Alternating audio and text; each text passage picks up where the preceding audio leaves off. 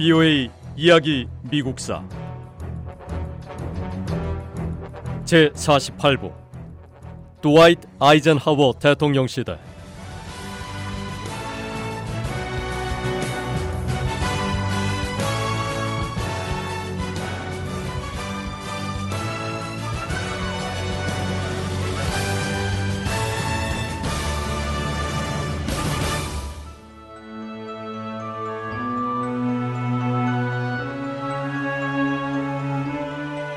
냉전은 20세기 후반 대부분의 기간에 세계 정치를 이끄는 주된 힘이었습니다. 냉전 시대의 세계는 세 그룹으로 나뉘었습니다. 미국이 서구권 국가들을 이끌었습니다. 서구권은 민주주의 정치 체제를 갖춘 국가들이었습니다.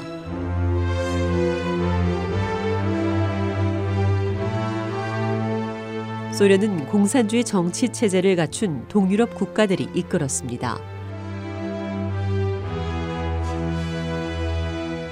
그리고 서구권과 동구권 어느 쪽에도 묶이고 싶지 않은 국가들이 비동맹 그룹을 이루었습니다.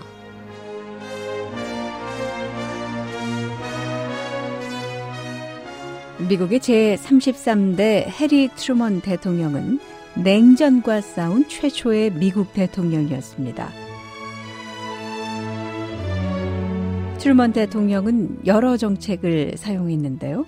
그 중 하나는 트루먼 독트린이었습니다. 트루먼 독트린 1947년 3월 트루먼 당시 대통령이 미국 의회 연설에서 선언한 외교 정책입니다. 세계 어느 곳에서든 공산주의의 확대를 막기 위해서 공산주의 위협에 놓인 나라들의 경제적, 군사적 원조를 제공하는 계획이었습니다.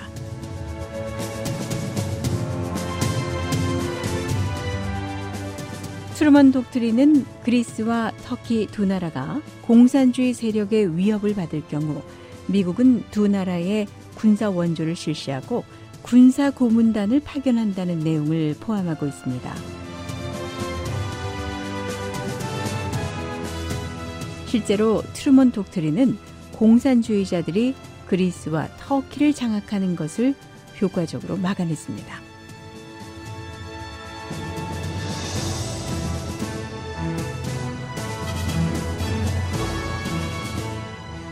해리 트루먼 대통령이 실시한 또 다른 정책은 마샬 플랜이었습니다.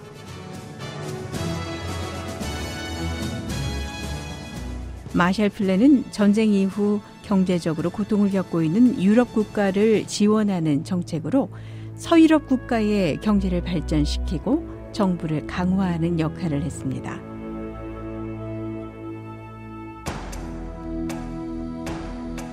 베를린 공수작전은 냉전 시대의 대표적인 사건이었습니다. 1948년 6월 소련은 독일의 베를린 서부로 가는 모든 길을 차단했습니다. 베를린 봉쇄가 시작되자 트루먼 대통령은 즉시 항공기에 석탄과 식량, 의약품을 싣고 베를린 상공에서 내려보낼 것을 명령했습니다.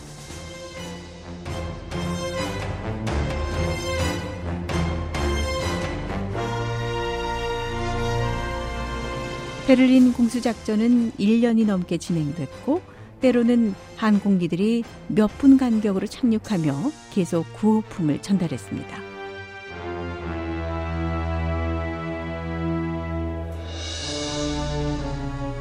영국과 프랑스도 미국을 도왔습니다. 베를린 공수작전에서 미국과 영국, 프랑스는 약 28만 차례 비행을 통해서 250만 톤가량의 보급품을 베를린 시민들에게 제공했습니다.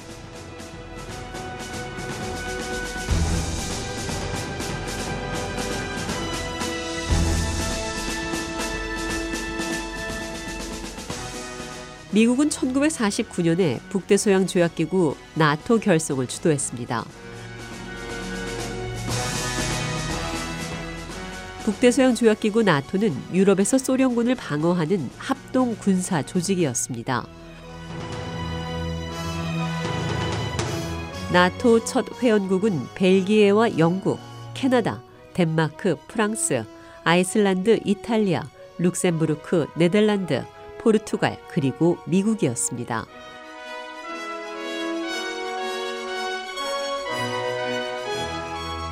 나토가 결성되고 6년 뒤인 1955년 소련과 동유럽 동맹국들 역시 폴란드 바르샤바에서 합동 군사 조직인 바르샤바 조약기구를 결성했습니다.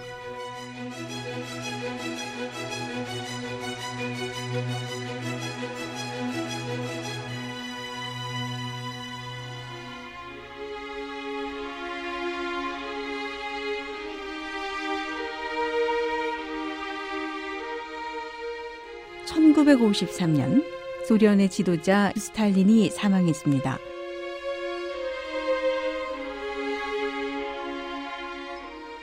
스탈린의 죽음으로 새로운 미국 대통령인 드와이트 아이젠하워 대통령이 소련의 새 지도자와 만날 기회를 얻게 됐습니다.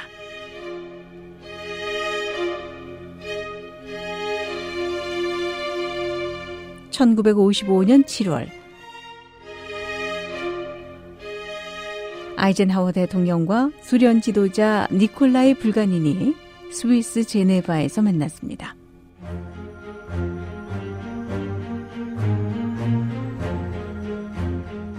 영국과 프랑스 정상도 회담에 참석했습니다.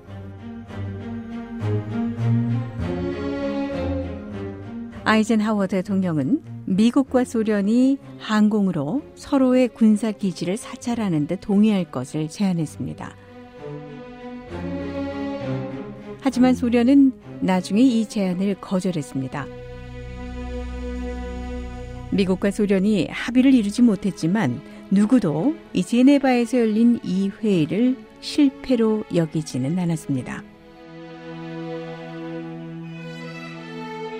결과가 어떻든 제2차 세계대전이 끝나고 시작된 냉전 시대에 세계 최강 대국의 지도자들이 모여서 서로 악수를 나눈 것만으로도 의미가 있었습니다.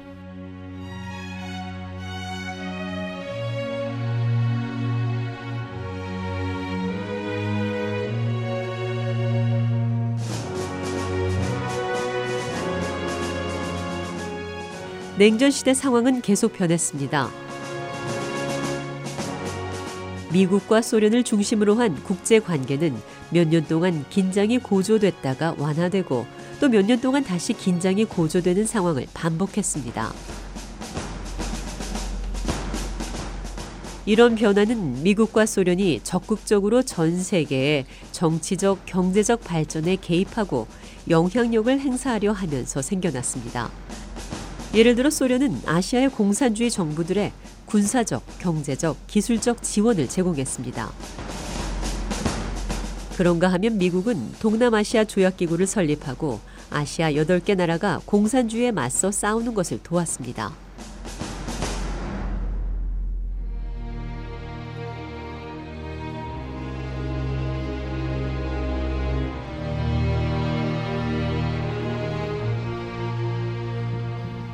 (1950년대) 중반 미국은 남베트남에 군사 고문을 파견하기 시작했습니다.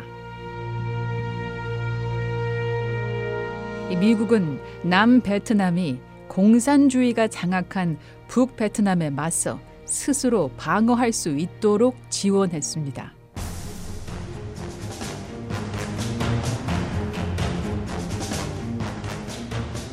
그런데 미국의 이런 도움은 나중에 미국이 피비린내 나는 오랜 베트남전에 개입하는 것으로 확대됩니다.